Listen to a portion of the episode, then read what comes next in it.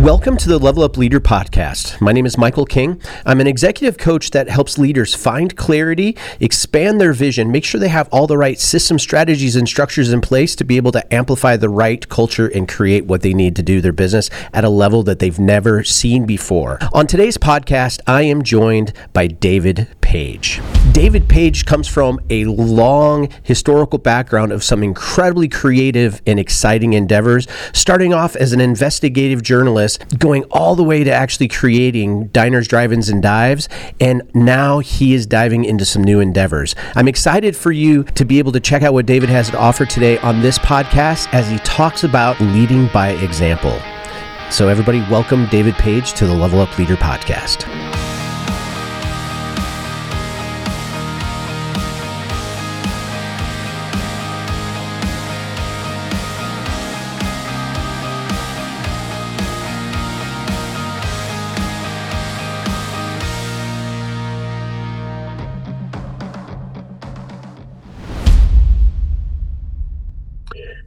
Mr. David Page, welcome to the Level Up Leader podcast. It's so great to have you today. Thank you very much for having me. Now, in our pre-show interview, we kind of chatted a little bit about uh, about your story and just a little bit of your history, and you definitely have have quite an entertaining journey. So, why don't you give give me and just the listeners a little bit of an overview of like, man, what has your journey been about, and what does that look like for you? I was driving. Well, I was in the back seat. I was a kid into uh, New York City from Long Island with my parents one day, listening. They were listening to WNEW radio, which was the middle of the road powerhouse uh, of New York City and by extension the country. And William B. Williams was joking around, and I said to my father, "I want to do that." And he poo-pooed it. He said, "What? Now be a disc jockey? Well, nah, that's no no way of life." Um, and uh, somehow that stuck with me. When it was time to go to high school, I knew that the local prep school had a carrier current radio station. So I convinced my parents to send me there as a day student. Uh, from that, I followed radio and then TV jobs around the country. Uh, worked uh, especially as an investigative reporter in a number of markets got picked up by NBC News, got sent overseas, uh, which I had never expected and was unprepared for. So I found myself learning a whole lot about countries while I was there. I remember early in my my tenure, I was in Cairo for some some event that was so large that a vice president from New York had come over to run it. And he walks up to me and he says, Page, go to Khartoum. I said, okay. Turned to one of the locals and said, Where's Khartoum? They said, It's in the Sudan. I said, Where's the Sudan? They said, One country south. so I, I, um, I picked up uh, and went to Khartoum. Uh, I, uh, I worked overseas for a number of years, uh, covering some of the biggest events uh, in 20th century history. I walked through the Berlin Wall the night it opened. Uh, came back to the States, became a show producer at NBC, then moved over to ABC uh, ran the investigative unit at 2020, then became one of the three rotating senior producers who, a week at a time, put Good Morning America on the air.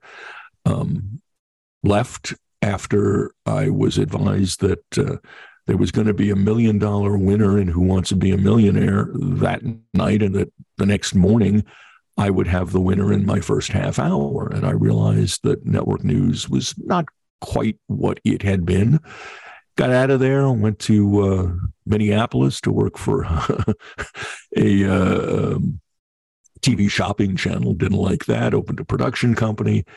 Uh, at my production company, I created the show Diners, Drive-Ins, and Dives for the Food Network.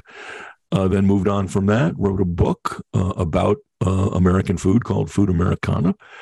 Uh, these days, um, I'm back with my first love of radio, which I started when I was 14 uh, my first job, I'm syndicating a show called Martini Music, which is uh, the music of the 30s, 40s, and into the mid 50s.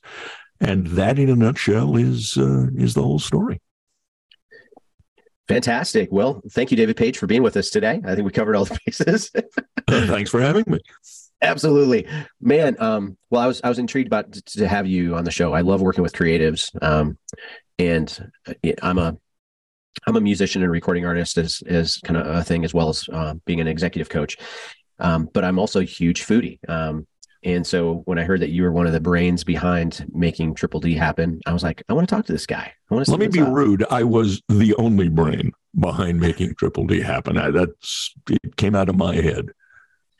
So how did that happen? Well, uh, I opened my production company and I was starving because uh, I was failing at selling anything to anybody.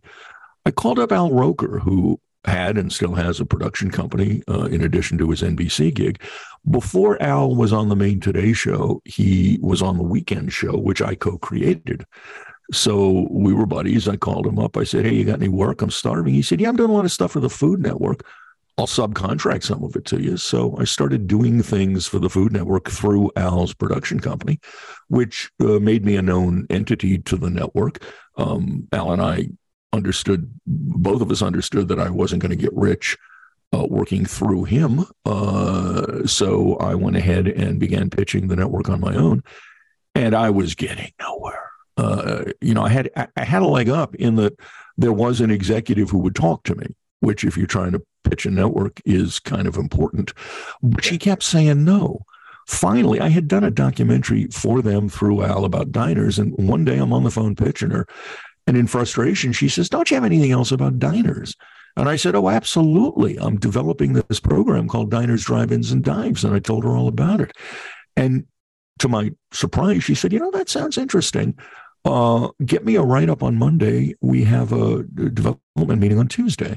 Hung up the phone. I, I was delighted that she was interested, but I, I had kind of a problem in that I had I was not developing a show called Diners, Drive-ins, and Dives. I had just made the name up during the phone call, and now now I had a and I explained the show to her in great detail, uh, but it was all um, smoke that that I was blowing.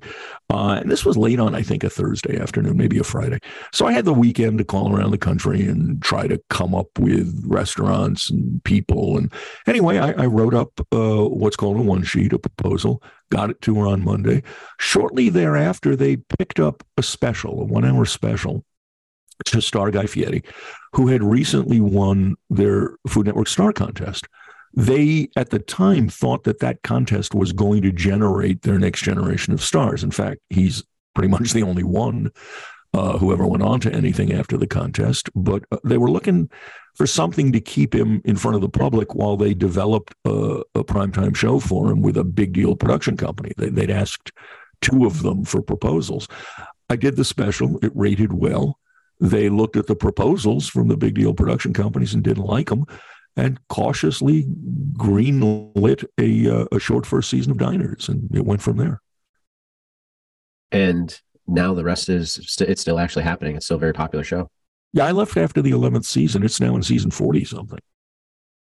Wow, seasons are thirteen episodes. I mean, it hasn't been on for forty years. so then you wrote a book, uh, Food mm-hmm. Americana. Is that right? Mm-hmm. I did. So, how's that going? Uh, very well. I uh, it's my search to find and define American cuisine, which is in fact more than hot dogs and hamburgers. Uh, I, I, learned when I was working internationally that, that food is a gateway into the soul of a culture. And our cuisine, just as America at its best, to use a cliche, is described as an immigration melting pot, uh, he said, wearing his left wing political views on his sleeve.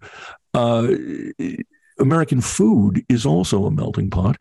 Immigrants brought various cuisines with them. We then modified them, uh, revised them, made them our own. And together they create an American cuisine. American pizza is not the pizza you find in Naples, but it became what it was because of an abundance. Pardon me, I'm going to clear my throat.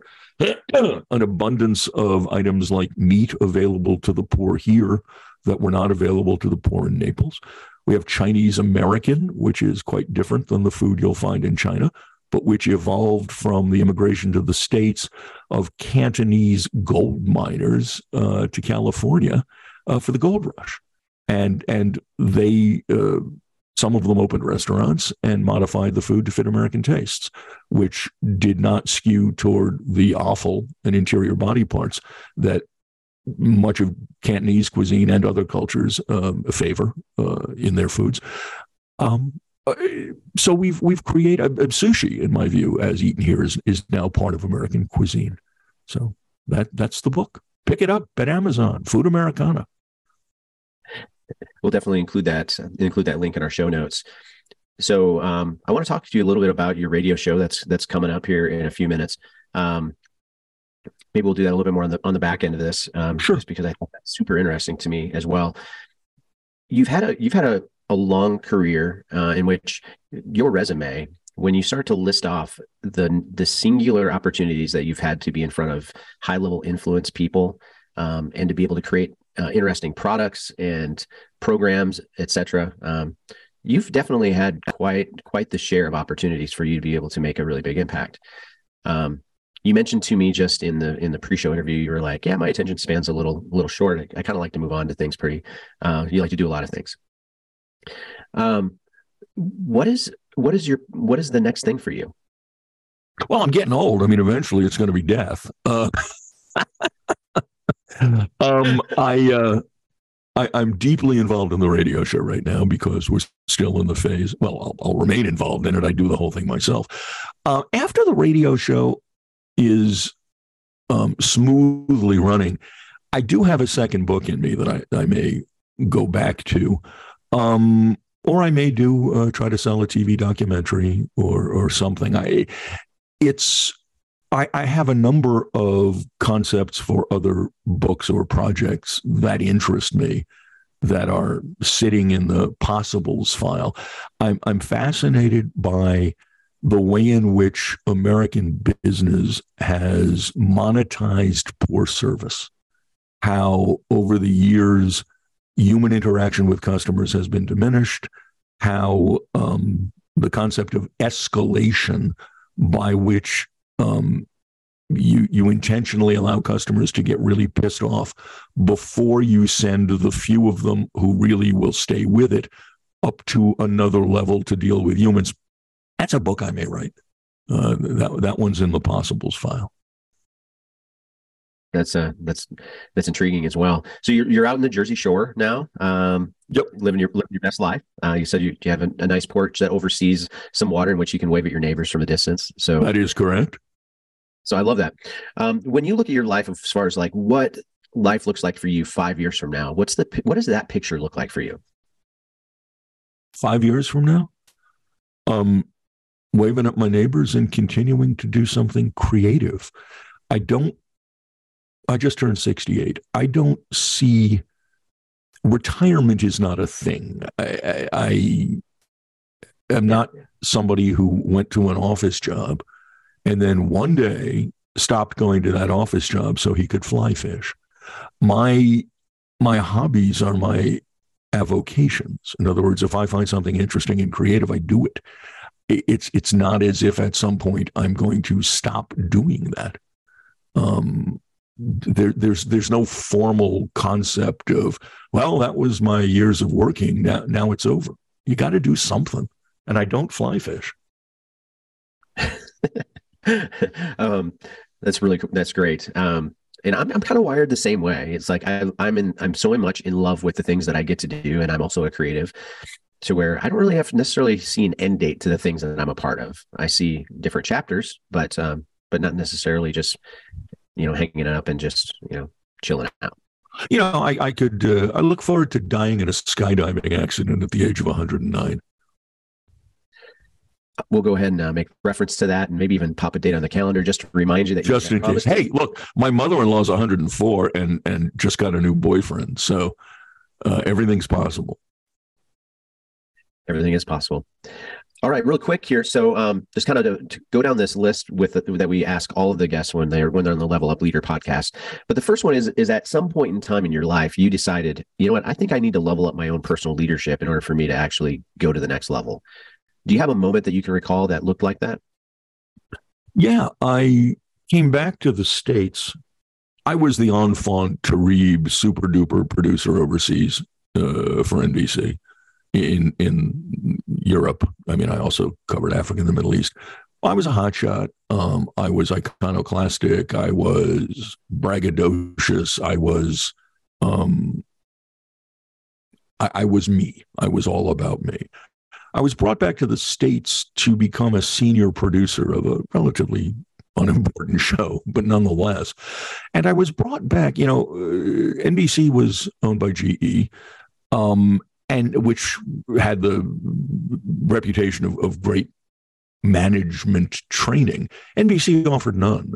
I was brought back without even being told exactly what a senior producer on a show does, and certainly was not sent to any kind of a course to be given any kind of management training whatsoever. And I started breaking a lot of pottery. I um, was not, and it's been a problem for me uh, as a leader throughout my career. Uh, if you're talented, I'm good with you. If you're not talented, I um, I kind of give up on you, and I might not be the nicest person on earth. Um, and I found in my first senior producer role that I was tripping over myself an awful lot and, and pissing people off and not necessarily getting the best out of people with with honey. Um, and I had to uh, I had to work on that. And um, in all candor, uh, it's always been an Achilles heel for me. I, have yeah. uh, I've never been um, an instinctively great manager. Uh, I can motivate. I can lead by example. I can get involved if you're good. I'm, I'm delighted to help make you better. But I don't have the patience I should have for those who are less than wonderful. That's fair. That's fair. I think that, um, well, not that I think, but I know with the scope of work that we do in coaching, uh, you know, entrepreneurs all the way through uh, Fortune 500 executives, one of the biggest issues that people have, especially when they're inherited a team, is uh, having reasonable expectations of knowing what can you actually expect out of the tribe that you inherited. Um, and also too, like if you're building a team, um, you're not the only one out there, by the way. That's just like I work with leaders all the, all the time that kind of break people into two different camps. You're either a leader or you're a talent. You can't be both, apparently, in this world. Um, sarcastically. Well, this this look, you're absolutely right. This got a lot easier for me when I had my own production company because I did the yeah. hiring. Um, and because I did the hiring, I was invested in. If I assume you have talent, I don't want to be wrong. Um, I one particular individual uh, I hired as a writer, and then I made her chief writer. She was good at that, and then I made her the number two in the company, and she was awful at it. And I invited her to a breakfast meeting one morning, and we sat down, and I said, Obviously, this isn't working. What do you want to do?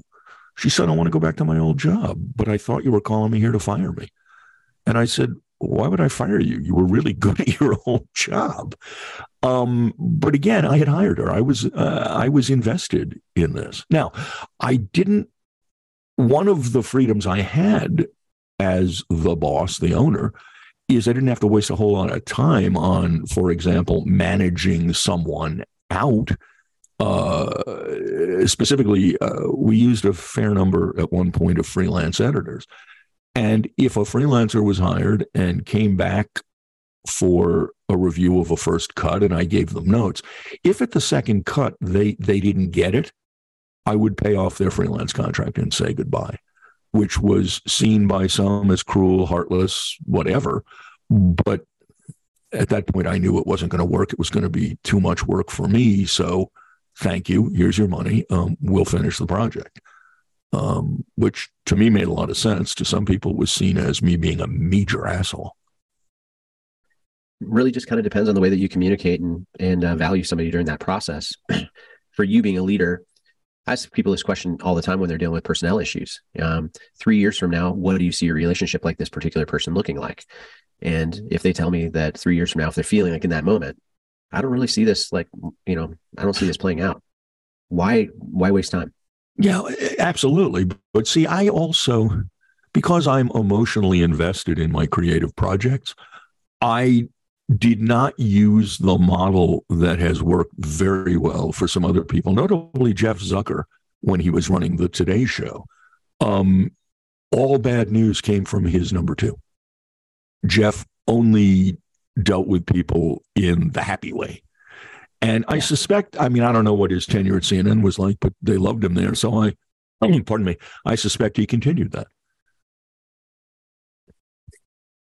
So what you're saying is that you went a completely different route and you chose to lead through uh, honesty and transparency and just yes. it all the Yes, and and I was I wouldn't lie to people about expectations and results, but I was deeply invested in um, training and education firsthand. This is why I think we should do. Well, I didn't say I think. This is why we should do this this way, and here's why.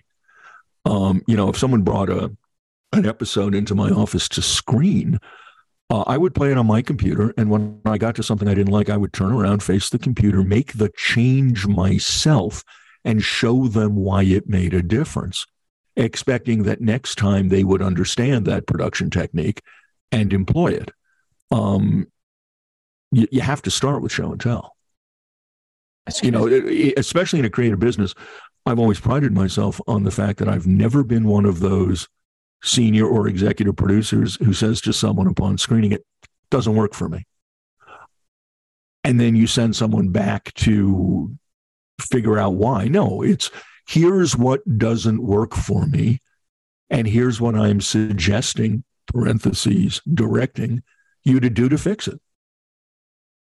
That's really good. Um, your level up leader tip that you that you submitted was that uh, leading by example, and then kind of leading into this idea of making sure that you allow those that you teach to be able to shadow. Absolutely. Yeah, I value that. Very, Don't Look, have you heard of is that when it comes to mentorship and um, and development? The process of I do, you watch, I do, you assist, uh, we do and then it kind of transpires from there eventually getting the person that's shadowing you to be able to actually work it out. Yeah you can't expect someone to know something they don't know.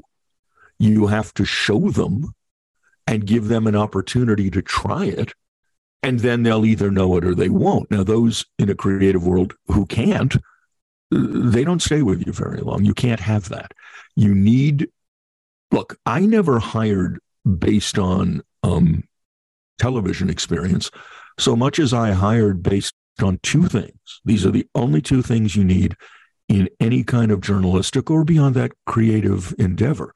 You need intelligence and you need curiosity. If you're not curious, I have no interest in you. That's powerful. That's good. That's that that'll be that'll be a standout quote from this. If if you're if you're not curious, curiosity. There's something incredibly powerful about curiosity. Um, man, so good. Um, all right, so we'll fast forward here. So now you've you've gotten all this stuff going on, and now you're like, you know what? I'm going to create a, ra- a syndicated radio show, diving into the history of big band era jazz and all that cool stuff. Talk to me about that. Where are you at with it? Look, I started in radio when I was, as I said, you know, as a child, it interested me. And then I got my first professional job when I was, I believe, 15. Um, so my first love has always been radio to this day, there, there's a website, musicradio77.com, dedicated to WABC when it was a top 40 station, the greatest top 40 station that ever existed back in the 60s and 70s. To this day, off that website, I entertain myself by listening to air checks of Dan Ingram, the greatest DJ who ever lived.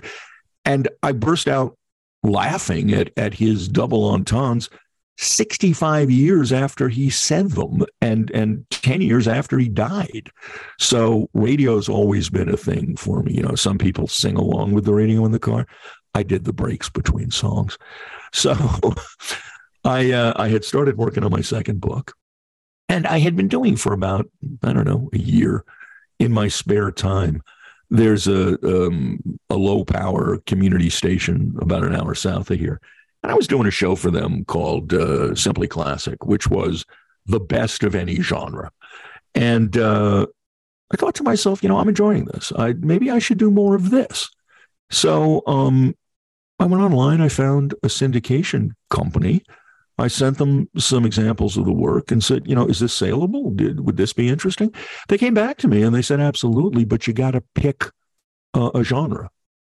and I said, well, I I want to do uh, swing, crooners, big bands, and they came up with the name Martini Music, and they're out peddling the show. And we're in a handful of markets now and growing because uh, syndication is something you, you peddle a show at a time, a station at a time. But I'm doing two hours a week and I'm loving it. That's that's really really awesome. Um, I gotta I gotta figure out how to uh, be able to get access to it. So that'd be that'd be really cool. So, um, your so your ask is and one of the things is that uh, we can all kind of get behind you as part of being a part of the uh, Level Up Leader tribe is to call your local radio station and to ask for the Martini Music radio show. Tell, tell them that they should be carrying Martini Music, which is brokered by syndication networks.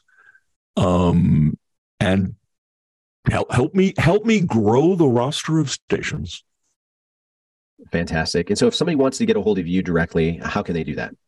I'm on Facebook or um, in all candor, I uh, there's no secret. I'll give out my email. Uh, page prod, as in productions, but someone's squatting that. Page prod at iCloud.com. Page prod at iCloud.com.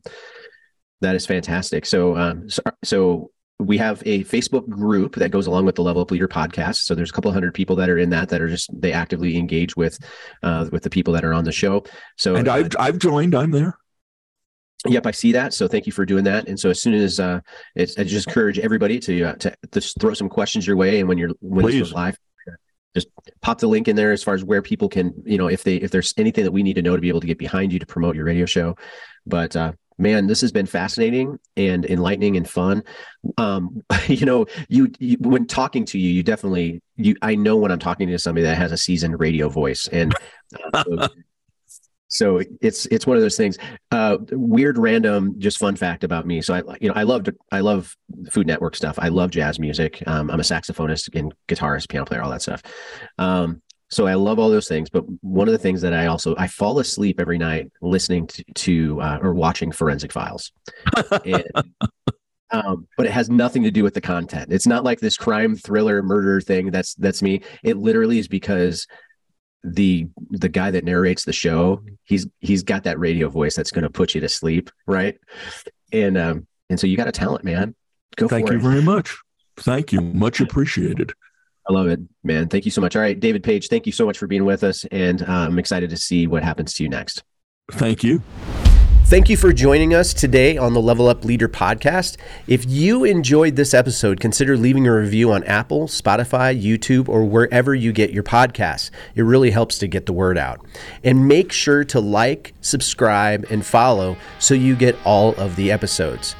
Also, a special thank you to our featured artists, Names Without Numbers, for allowing us to use their music.